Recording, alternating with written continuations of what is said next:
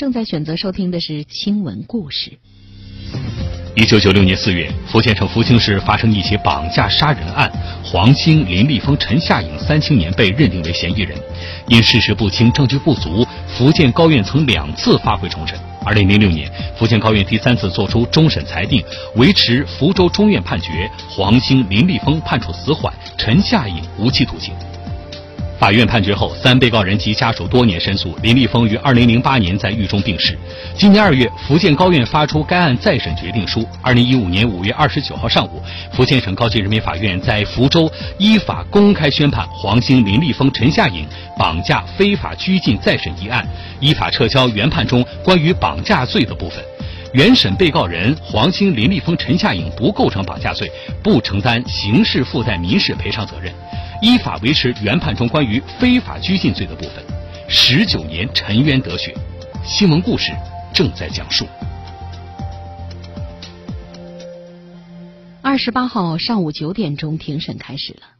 被关押了十九年的黄兴、陈夏颖被解除了手铐。黄兴看起来壮实而高大，而陈夏颖则显得稍显瘦小。两个人都理着很短的头发。在与被关之前满头浓密的黑发相比，陈夏颖额前的头发脱落严重。两个人受审的时候均辩称自己和该绑架杀人案无关。虽然庭审进行了多轮交锋，但是出庭检察官最终的检察意见是事实不清、证据不足，建议改判。检察官认为，第一，更多客观的关键的证据缺失。这些有罪的供述前后矛盾。第二，该案事实不清，像指认三名被告人找人代写的勒索字条的人，开货车绑架唐明的柳州小货车司机都找不到。第三，关于三人没有作案时间的证据前后也是互不照应，事实不清，证据不足。一直到二十八号下午四点二十分，庭审结束，该案宣布经合议庭合议之后。择日宣判。陈夏颖的父母陈焕辉和杨雪云，以及黄兴的弟弟黄庆，开着车，拉着装有诉讼材料的拉杆箱，带着律师团的成员，从福州中院斜对面的宾馆出发，来到法院的门口。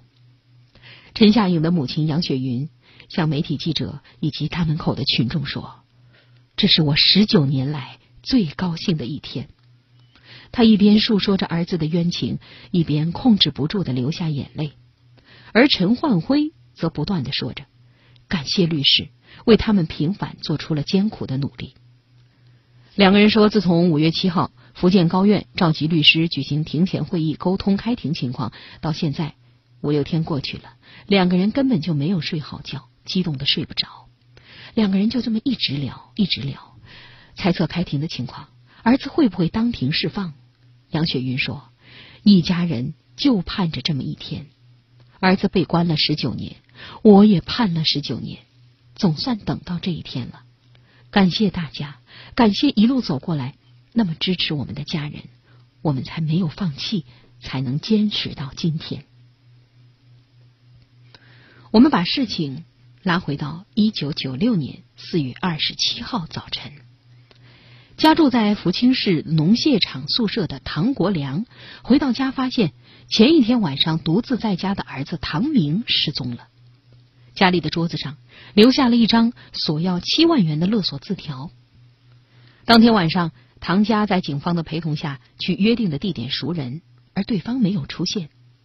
第二天上午，唐家又收到了第二张勒索字条。一夜过后，仍然没有任何消息，一直到五月二十号。一位村民发现了唐明的尸骨，尸体被发现的时候已经高度腐烂，呈白骨化。尸检报告显示，现场位于福清市荣西小学西南面一个水池旁边的芦苇丛中。尸骨头东脚西，仰卧在地，右腹上部压一块二十乘二十乘十厘米的石块。法医判断死亡的时间在一个月之内，死亡的性质为他杀。唐明当时只有十三岁，上小学四年级。福清警方将此命案命名为“四二六绑架杀人案”。当时正是全国严打时期，要求重大刑事案件从快侦破。一九九六年五月二十二号，福清市公安局成立了“四二六”绑架杀人案专案组，以市局副局长为组长。根据当地媒体的报道，该案由福建省公安厅挂牌督办，限期破案。但是初期的侦查并不顺利，尸体的现场和作为绑架现场的唐明家里都没有发现有价值的线索。根据福清警方出具的办案经过，警方通过走访排查、召开群众大会，将侦破的范围缩小在唐明父母的食杂店周围。重点调查经常出入该店又有吸毒劣迹的青少年。一九九六年六月二号，林立峰、黄兴和陈夏颖被福清警方秘密抓捕。当天晚上，林立峰首先作出有罪供述，承认和黄兴、陈夏颖共同策划实施绑架并杀人。黄兴和陈夏颖也在第二天坦白了。福州市检察院在后来的指控中称。黄兴、林立峰、陈夏颖当时因为经济拮据，于一九九六年四月二十四号在陈夏颖家策划绑架唐明。二十六号晚，雇用一辆柳州的车对唐明实施绑架后，运到陈夏颖家。三个人先后商拟两封勒索字条，找人代抄，并送到唐明家里。勒索财物未果之后，恐罪行暴露。二十八号晚上，共同抓住唐明，扼住喉部，致其死亡，然后抛尸。根据福清警方出具的办案经过，林立峰、黄兴、陈夏颖被抓获并招供之后，检察院提前介入，于一九九六年六月六号提审了他们。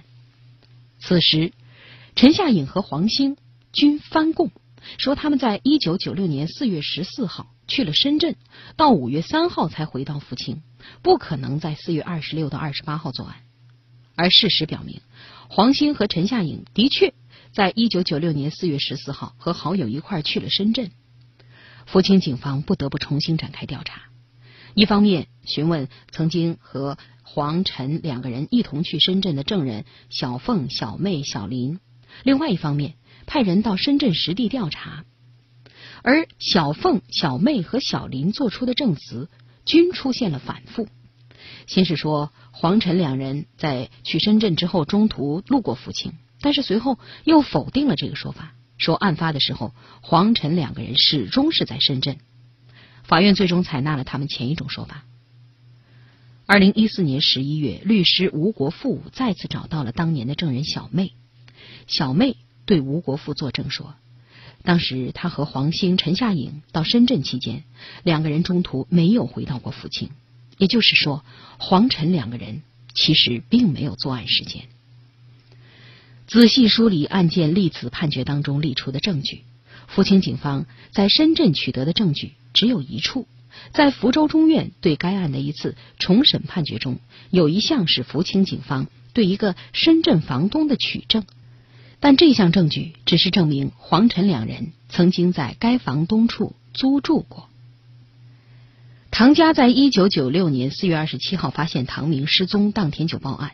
警方在随后二十多天里搜寻无果，但是这期间并不是没有线索。一九九六年五月十六号，福清市公安局阴西派出所的民警何建忠接到一个匿名电话。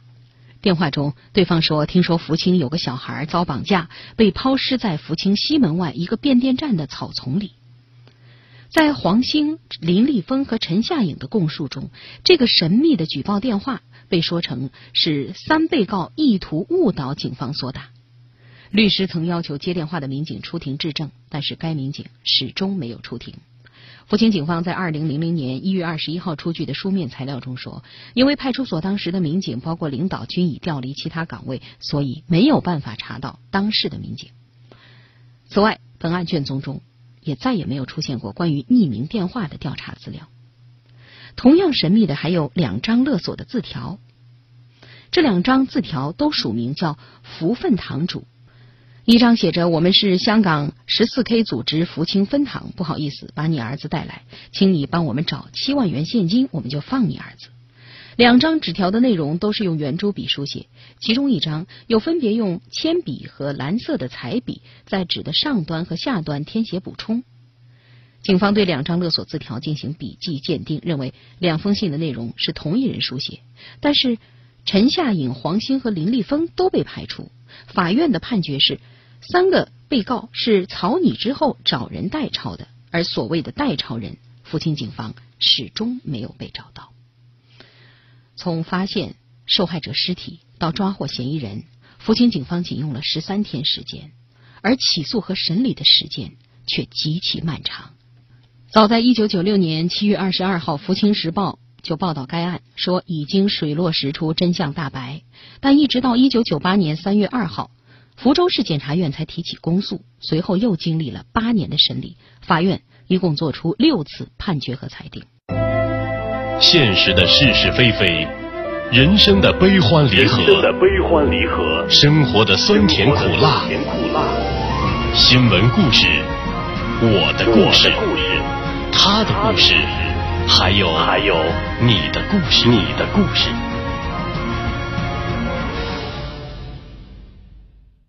二零一五年五月二十九号上午，福建省高院再审宣判，认定十九年前的福清绑架杀人案原判事实不清、证据不足，黄兴、林立峰、陈夏颖三人不构成绑架罪。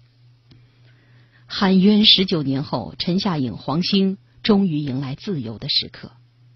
而三人中另一人林立峰没能等到这一刻，他于二零零八年一月二十四号因为癌症死于监狱医院了。下午四点二十分，庭审结束。尽管没等到孩子当庭释放，陈焕辉夫妇仍然表示对开庭的情况很满意，表示无罪判决已成定局。出庭的检察官意见是事实不清、证据不足，建议改判。而我们的律师认为，该案结果。已经毫无悬念，被关押十九年的儿子和黄兴一定会无罪释放。一名在北京务工的母亲，为了孩子上学，办齐了二十八个证明，跑居委会、社保大厅、派出所，一趟趟的开证明、复印各种材料。大半年来，仅复印材料就花了上千元。五月初，材料递交上去，然而由于监护人暂住证地址与居住地详细地址不一致，信息审核未通过。经人指点，他去朝阳区教委咨询，教委让他到所在乡说明一下情况，乡里却称不可能第二次递交材料。听到这句话，他的眼泪哗的流了下来。这留不下的京城，这回不去的故乡，外地人员子女在京读书，真的如此心酸吗？新闻故事。正在讲述。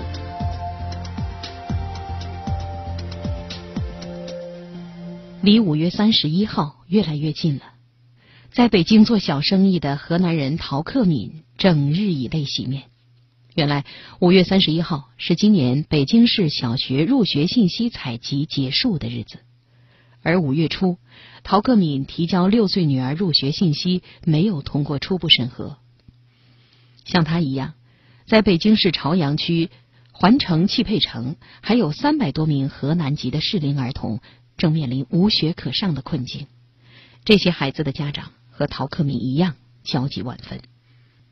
十年之前，陶克敏和丈夫从河南固始县老家到北京来打工，做一些小本生意。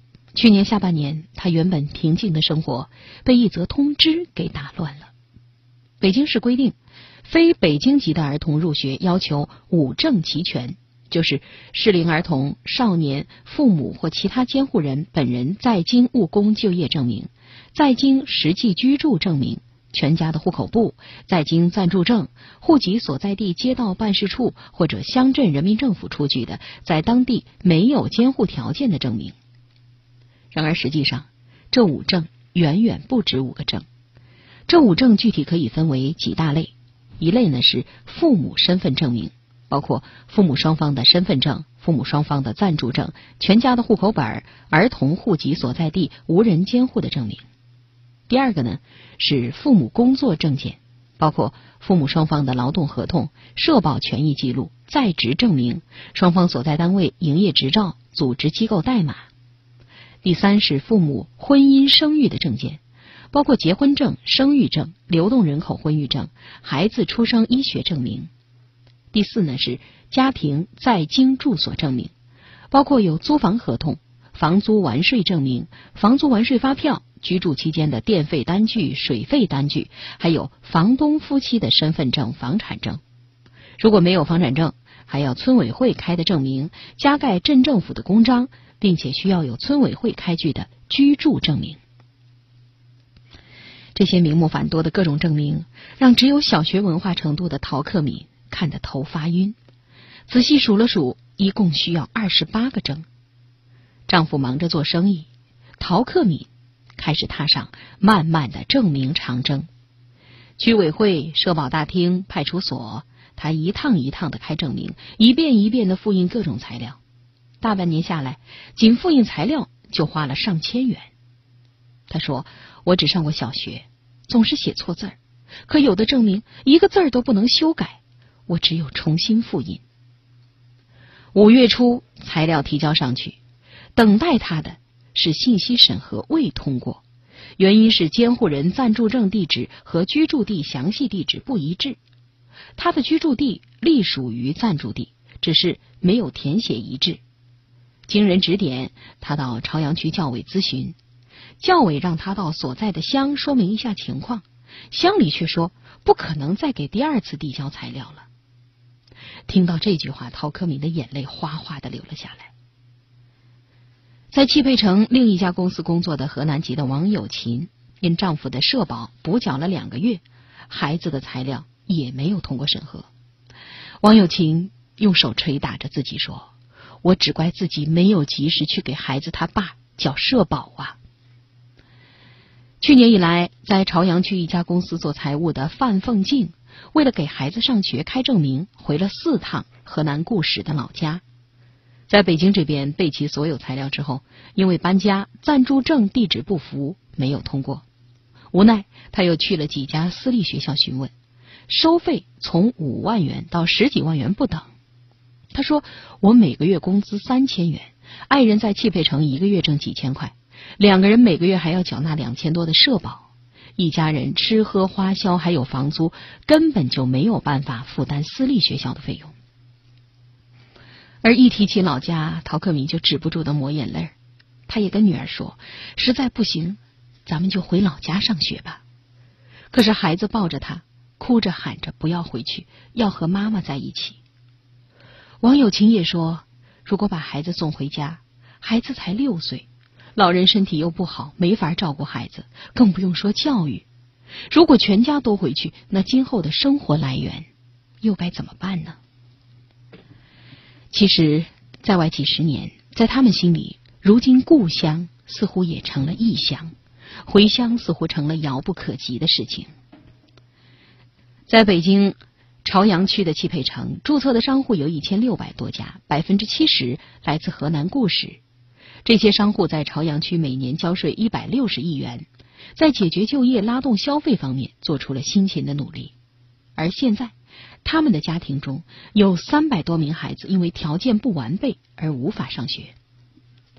和往年相比，今年和去年一样是要求交五证的，但是。条件呢又分外的严格，比如说，暂住证的有效期起始时间，距二零一五年五月一日要满六个月以上，含六个月，差一天都不行。